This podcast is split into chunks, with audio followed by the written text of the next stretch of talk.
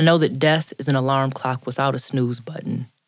A morning you thought was going to give you a few extra minutes in bed with your lover or at the table with your kids, but instead it swept you away without warning, took you into the unknown without so much as a packed bag or a final goodbye. I know that some people leave, but it doesn't mean they're really gone. I know memories can last forever, even when the pain seems to run long. Hey, I'm Natasha T. Miller, and this is The Science of Grief. Trigger warning, today's episode is a heavy one. We're talking about suicide. If you're not in a space to hear this episode, please do something that helps you take care of your own mental health. Something I learned during this episode is the importance of language and the way that we talk about suicide. Abigail Waller, who you'll hear from later on, spoke to me about how we've moved away from the language of a person committing suicide, and we're now using terms like died by suicide or completed suicide. That also helps to decrease the stigma around the conversation of mental health and suicide. You'll hear me correct myself plenty of times throughout the episode, and that's fine. We kept that in here so that you all know that we're learning together. Today, you'll hear from Felicia Fravis. Felicia spoke with one of our producers, Kaylin Higgins, and shared her stories about losing her brother and also one of her cousins to suicide. The beginning of May is both of my parents' birthdays. So that year, my mom was turning fifty. What was the year? twenty eighteen. So it was my dad's birthday when we found out. So my mom and I were going to Target. We're at Target. It was probably like seven, eight o'clock at night.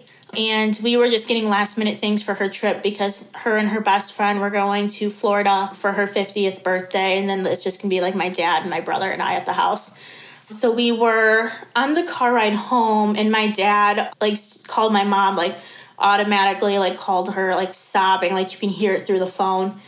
And our first thought was, okay, it's our grandpa, or like my dad's dad, because he um, had a couple health issues at the time. And we're like, oh no, like it's grandpa or something like that. But something in like the back of my mind told me like, oh, I should text David, like, because he lived in Virginia at the time um, with a girlfriend, and they were going through like a really rough breakup at the time. So we were like in communication a lot more, just checking in to see how he's doing and just talking a lot more. So something in the back of my mind just told me, oh, I should text David. So as we're like speeding home, I was texting him, didn't get any response, but it was like, okay, like normal. And then I found, like, we came in the house and my dad was in my parents' bedroom, um, like, sobbing. And he told us, like, David passed. Like, David's dead. Um, so at first we were just, like, shocked. We were like, no, like, talked to him this morning. Talked to him, like, last night. He called that morning um, because we were out we were out to brunch for my dad's birthday. And he called during brunch and we missed the call and then called right back. Um, and talked to him, like, said happy birthday, like, oh, well, like, we'll talk to you later, blah, blah, blah. And we were just, like, shocked. And we just automatically went to, um, like, calling his phone nonstop and texting him. We're like, no, it's, like, it's not real. Like, what, like, no. And my mom actually called the detective back because she didn't believe it. And my dad's like, he's not going to answer the phone. Like, he's not going to answer. Like, you, like, the detective just called me. Like, when my dad first got the call, he said, he goes, I thought he got into a dang motorcycle accident being on that motorcycle, but obviously it wasn't that. Um, so we, like, called the detective, like, ourselves and, like, my mom and I, and got, like, the news of his passing. So it's just, like, immediate shock, like, disbelief. Like, we didn't want to think it was true. I'm so sorry for that. I'm just, like, taking that in. That just, like, gave me chills. I'm sorry. I'm sorry. I have tissue oh with me, so God. Sorry if I... Oh, my goodness. So my question to you is, were there any signs? No. Um, you, no? No, nothing. And I, through after his passing, I learned a lot more. Like, my, I mean, my family as a whole learned a lot more about suicide itself and the signs and stuff like that. And we would go back and think, like, oh, is there something I could have done? Um, this and that. But we truly did not have any sign. Like, we, there was nothing that would have hinted at us saying something was up. Besides, like, obviously he was going through a rough time. He wasn't ever, he wasn't really happy living in Virginia. He, like, at the time, he, like, recently got out of the Navy, um, and he was working, like, a civilian status job, and he liked it, and he did well for himself, transitioning, like, out of the military, um, because he was able to retire after ten years, right, from eighteen, so he was, like, thirty-one when he retired, so, like, that's already, like, an accomplishment itself, but, yeah, we really had no clue. I mean, he was going through a breakup, which we were kind of like, okay, like, it happens, and unfortunately, it was really serious with this girl, um, and there was just drama itself with the girl that I think our family kind of pinpointed a lot on. So, after you got the news, what were you feeling afterwards? Um, so, at first, when we first found out, like I said, it was, like, the shock and disbelief. Um, eventually, the sadness, like, I remember my whole family came over that night. I think everyone stayed over till like one, two o'clock in the morning, um, when we all just like sat around like crying, trying to like accept it all. So after, and there's just that initial sadness. After that, I think a lot of it turned into anger. Sorry. Oh no, it's fine. It's fine. You have nothing to worry about. And I think that's just for me. And I would say like probably my parents too, because we just, and my other, my little brother, because we just didn't understand why. Mm-hmm. Um, and that's something I've learned with grief and suicide. Like, you really will never know why. He left a note, and his note said, like, it wasn't, like, our fault or his upbringing or anything like that. It wasn't his parents' fault. It was just him. And he said he was, like, fighting stuff that we didn't know about. So I learned you really will never learn why, and you have to like get to a point where you stop searching. So I think a lot of it was anger for a while, because you immediately jump to like the relationship drama and you want to pinpoint it on someone, like you did this, when really I can't say if she was the sole reason, because I haven't had contact with her since it happened. Like, our family just didn't want anything to do with that. And sometimes, like, mentally, I think, and still to this day, I'm like, oh, no, he's fine. Like, he's in Virginia, because I wasn't with him, and he was in a different state. So I'm like, oh, no, it's fine. He's, like, doing his thing in Virginia. Like, it's all good. But obviously, like, it's not. And I think even still now, like, two going on three years later, it's still acceptance, but the grief just hits you on, like, random days, random times. Like, I think, like, the other day I had, like, a really vivid dream this morning. Or, yeah, it was this morning. I had, like, a really vivid dream, and I just had to, like, sit there and think about it because it felt so real. It's just, like, a normal, we were, I think we were at, like, the mall or something like that hanging out. And we were like, oh, yeah, like, that happened. But, like, it was a dream, but it felt so real, and it takes you back for a minute. So, yeah. Was your cousin different or similar to? I would say it was different, but also similar. Mm-hmm. I think similarly, it was still the same shock and grief and emotions, but it was also kind of different because I guess I knew afterwards I experienced this before. I don't want to say I knew how to get through it, but I don't know. It just felt different than, and maybe because it was my cousin, not like my brother. Mm-hmm. So I would say in that sense it was different, but the feelings, I would say, and the like initial shock and grief were the same. Just to paint a picture, your brother passed recently, and then months later, your cousin. And I know during that time, you're going through a really difficult time trying to process everything. You said you were like in denial and you're trying to trying to get a sense yeah. of everything. So to say, do you feel like that after hearing about your cousin's passing, do you think it kind of pushed you back as far as like your grieving process? I would say it pushed me back for a little bit. Mm-hmm. I think it knocked me back into that initial grief where you're just crying and emotional, but then I think afterwards I just knew to keep going. Mm-hmm. So I would say it, it was an it was like an initial setback. So while you were grieving, how did you cope? Um, I didn't seek out professional help. I really just depended on my family a lot and my friends. But grieving was really different because the day after I found out that my brother passed, the next day was the first day of the spring-summer semester for school. And my parents and I were talking, we're like, you don't have to go. Like, it's okay. Like, I know you signed up for a class because you just want to stay on schedule, but, like, you do not have to go. And I don't know what told, I mean, I know what told me to go because um, my brother was always, like, put school as your number one priority.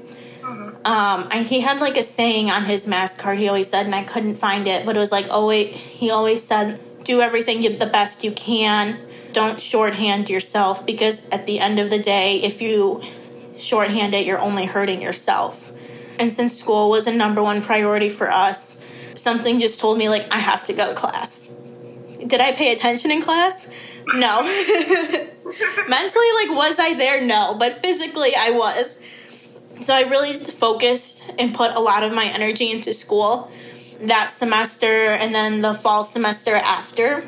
And pretty soon, I felt like I had to be the strong one for my family, and I since I was living at home that summer, I felt like it was ver- like hard for me to take time for myself to grieve because we were worried about my little brother. Um, I was worried about my parents, and so I felt like it was really hard for me to grieve because I wanted to be the strong one for my family. So then at the end of that summer, I moved out again. I moved into my first apartment with one of my close friends, um, and we still um, live together now three years later. And she went through kind of like a similar experience, so I really depended on her a lot. And I recently moved back home to my parents' house, so I guess being with them, especially around on my dad's birthday, which was in May for his three-year anniversary, mm-hmm. being home and with my family and spending more time with them definitely made me appreciate them more and appreciate the support system that I have here. So how is your family? They're good. We really symbolize a lot in cardinals. And it's actually, it's so funny because everywhere we go, we see one and we're like, oh, there's our boys. And because it, we would say it's for my cousin, my brother, and then my grandpa who passed in December. So every time we see one, or if it's like two chasing each other, we're like, oh, there's the boys. um, and I actually saw one last night. We were sitting outside talking and all, we just see a cardinal like fly through the backyard. Or for the holiday weekend, we were up north at my grandma's house and we were sitting having a bonfire and there goes another cardinal. Just all like just we just take in like the little symbols like that. But it wasn't until winter of twenty nineteen semester where I had a internship with Care of Southeastern Michigan and Healthy Communities Beaumont and Girls Point, where immediately right off the bat, they're like, we're planning a suicide prevention walk and like, we need your help on it. And automatically I had like a lead role in that. This is literally like written in the stars. Like this was like one of those like destiny moments to focus on something like that a year later, and the walk was actually the day before his one year anniversary. So I think working through that process actually helped my grief a lot more um, because myself, I learned a lot more about suicide through the program because we partnered with the American Foundation for Suicide Prevention. So I learned a lot more then, and then it allowed me to process my own grief in a healthy way besides avoiding it and just focusing on school. And it, and like whether it was, you know, having a day where all I want to do is cry, like it was okay. Um, or just like finding other ways to channel that. Um, and then I found myself like coming back more. I was hanging out with my friends more. I was more involved. I was more open to talking about this with my parents. Because like even before, like we had, like before my brother passed, like we had no idea like or experience with like depression or anxiety or suicidal ideality. Um, and then afterwards, you're definitely more comfortable with that conversation. And we were more open. So during that walk, can you tell us um, what were some thoughts that were going through your mind? Yeah, I mean, the start of it, I think, was more high stress, getting everything ready. And it was in the back of my mind. But I think actually walking, and we were in Grosse Pointe. So we were on, the path was right on the water.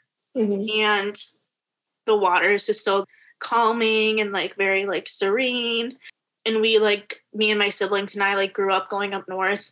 So like the lake and the water has always been a big thing for us.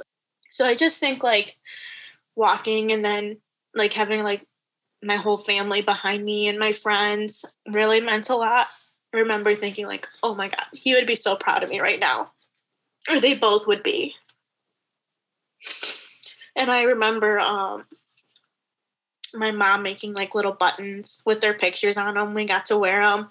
So we had like little resem- like little pictures of them on our shirts. And what something was really significant was with, um, because it was through the CARE put it on, but we partnered with uh, the American Foundation for Suicide Prevention.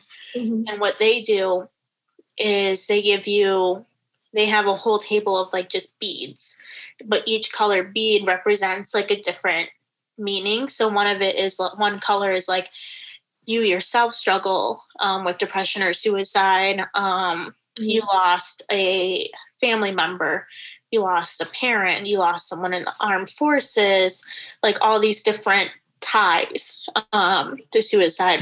So seeing like everybody there with like different beads and like and the different meanings behind all of them, mm-hmm. you, you really felt more connected to like complete strangers mm-hmm. uh, than you would think, because you are all going through the same the same thing without knowing each other's um, full story. Mm-hmm. And for those um, that were wearing a bead who were like maybe struggling with suicide or depression, did you find that it was a lot of people with that particular color? Yeah, a lot more than you would think. I think everybody, well, not everybody had that color bead on, but everybody had beads on of some sort. Mm-hmm. So when you actually crossed the finish line, what did it do for you particularly? For me, mm-hmm. it symbolized support, I guess, like physically with my family being there, but also just mentally my own self, that if I can pull something like this off on like the one year anniversary to the T, mm-hmm. then I can get through anything. And I know that they both have me wherever they are. Mm-hmm. For those who may be experiencing um, loved ones who either contemplating about suicide or has lost anyone from suicide, what would be like a message you um, would say to them? I would say always just be available. Be the person that they can depend on and be a shoulder to cry on um, and ear- like, just always be able to listen. If I could, like, check in more, I would have. Again, like, you'll never know, like, would that have had an effect or changed things? But if I just, like, sent, like, a text or a call, like, more often saying, like, hey, like, what's going on? Like, you good? Like, how you doing today? I think that's one thing I regret the most. So I would say just check in with them and check in with your friends and your family, because you really don't know what everyone's going through um, on the inside, even if it's someone you see every day. For people that just lost someone close to them, I would say there's always going to be like a hole in your heart. Like you feel like a part of you, like also left with them, but you learn how to move on and you just want to do everything for that person. For me, like getting my degree um, being the first one to go to college. So putting like school first and getting my degree and focusing in public health and having a passion in mental health, it's it's everything for him. So I would say like you just have to you just have to keep going for them. We just heard from Felicia Fravis, who shared stories of losing her brother and her cousin. She also talked about how her and her family learned to be more open to the conversation of mental health and suicide, and how she navigated her grief by doing things that her brother would have wanted her to do if he was still alive. I feel like it's important that we invite one of our experts to the show to talk about Felicia's story and talk about the importance of us all deciding to keep going after we've lost a loved one, especially to them completing suicide. To do this, I've invited Abigail Waller, expert, C A P S counselor at Michigan State University, bereaved parent, and friend of the podcast.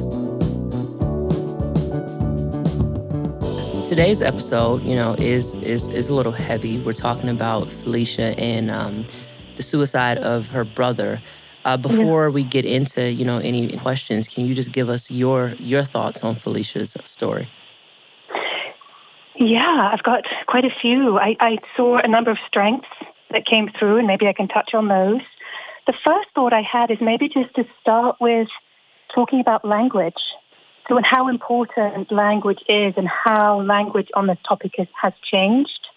So we've moved away from using the term committed suicide. This phrase really evokes associations with committed a crime or committed a sin and makes us think about something morally uh, reprehensible or illegal. So the phrase committed suicide um, also ignores the fact that suicide is often the consequence of a unaddressed illness like depression and mental illness. So I just thought that was an important thing just to begin with. And the terms that we use more now, uh, die, just died by suicide, or sometimes you might hear completed suicide. Celebrate seventy-five years of public radio in Detroit with W D E T. As our spring fundraiser commences, let's unite to support what makes Detroit unique. seventy-five years of people-powered radio. Invest in W D E T's next chapter at W D E T dot org or tap donate in the mobile app. There's two two sides to this coin, because we talk about, yeah. you know, uh, her brother dying, and we talk about, you know, uh, you know that being an unaddressed illness, uh, you know, yeah. something that's that's underlying. But yeah. also for Felicia, this was all very unexpected, where they yeah. talk about There there were no signs. So I guess yeah. maybe just speaking to both sides of that coin, one being if you are experiencing this, the signs, what could they look like? What could they be?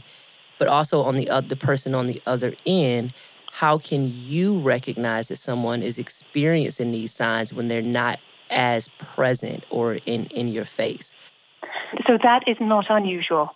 I have heard that a fair amount, especially working with families who've lost teenagers and young adults, that they they report that there were no signs.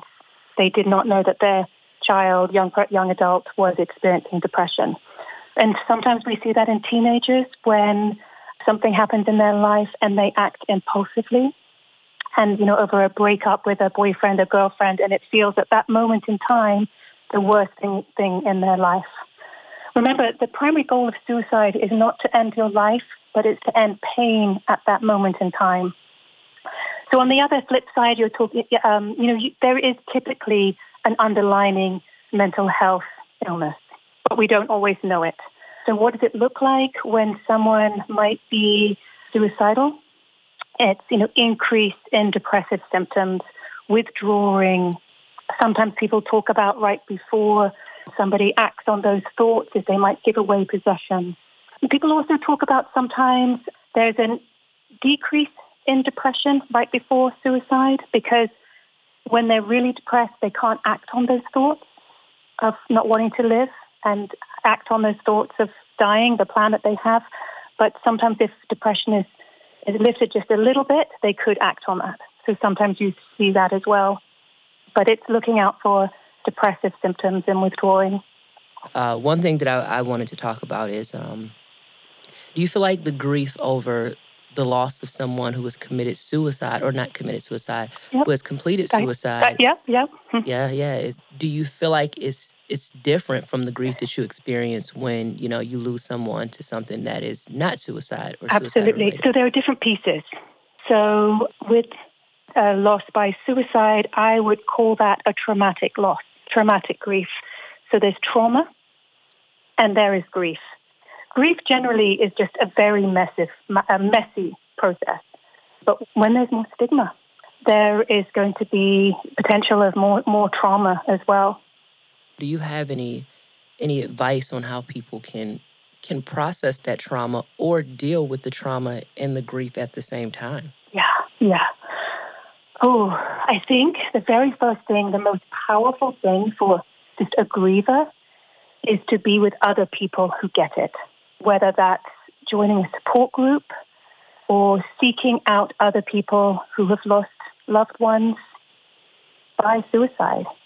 Although, you know, my personal grief background is different, I have not experienced what I call a frontline loss, so it's a family member by suicide. I put my loss in the category of a traumatic loss, using a, losing a young child. And for me, the most powerful, I mean, if I had my number one wish, it would be to bring my son back. But next thing that's helpful is being with other parents, people who get it, people who just can nod and say, I know, I know, and I understand your pain.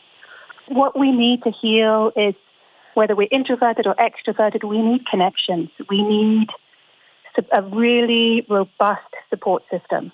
And often, typically, we have to create that ourselves, whether that's a support group, going to a therapist, seeking out people that are helpful, and maybe putting a little boundary around people that aren't so helpful.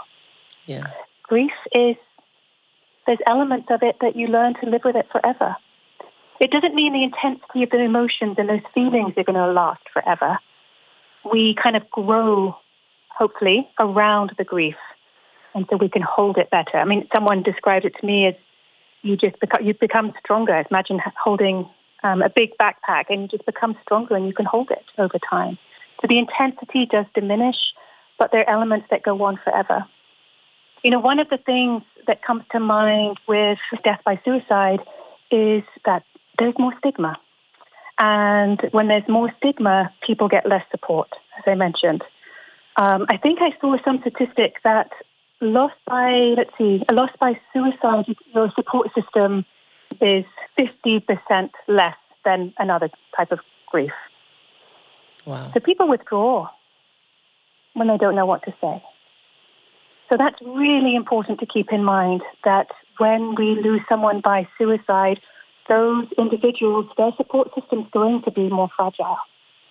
Absolutely. Um, and it's really important that the griever really works hard to stay connected with others. And if you're trying to help someone, it's really important not to downplay anything.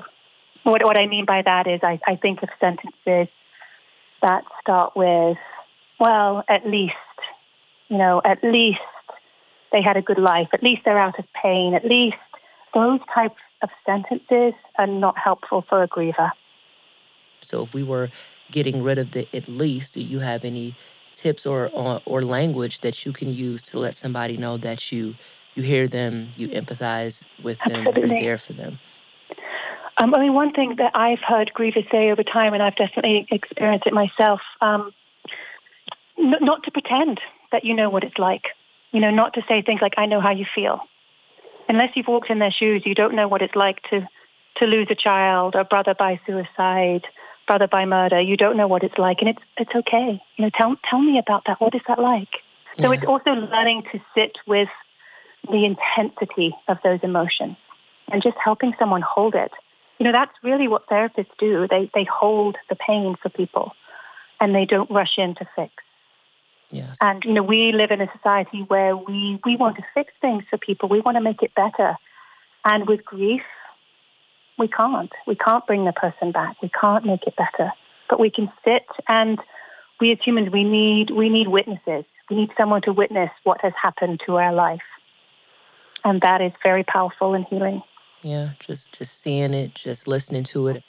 you know, in, in my situation, I had two and a half years to prepare for my son's death. So I really wanted to do grief right, and my background being in, in the field of mental health. But grief is, there's elements of it that you learn to live with it forever. We kind of grow, hopefully, around the grief, and so we can hold it better. I mean, someone described it to me as you just become, you become stronger. Imagine holding um, a big backpack, and you just become stronger, and you can hold it over time. So the intensity does diminish, but there are elements that go on forever. Yeah. Absolutely. So, you know, the goal here is not necessarily acceptance or closure. We hear those words a lot in our language. But the goal is, it's learning to live with the grief, learning to live with the grief with more love than pain. Yeah. I think that's I mean, I, I, I love the way that's put. Absolutely. I mean, the yeah. more you, you train, the more that you practice, the more skilled you become, the more, pra- you know, the more yeah. stronger you become. That's kind of what we um what we discussed in the last episode as well. So, yeah, you know, this is the backpack. And maybe the first day I couldn't I couldn't hold it, you know. Yeah. Now the second day I, yeah. I can pick it up. And then it's five minutes and it's ten minutes at a time. And it's twenty minutes at a time. And, and I, I can live holding this backpack. We just learn to to adjust and readjust as as necessary, and we have, you know, okay. um, the the capabilities to to do that. How do we become open to to that process and see it as a, a positive that these people are in some way still coming into our lives?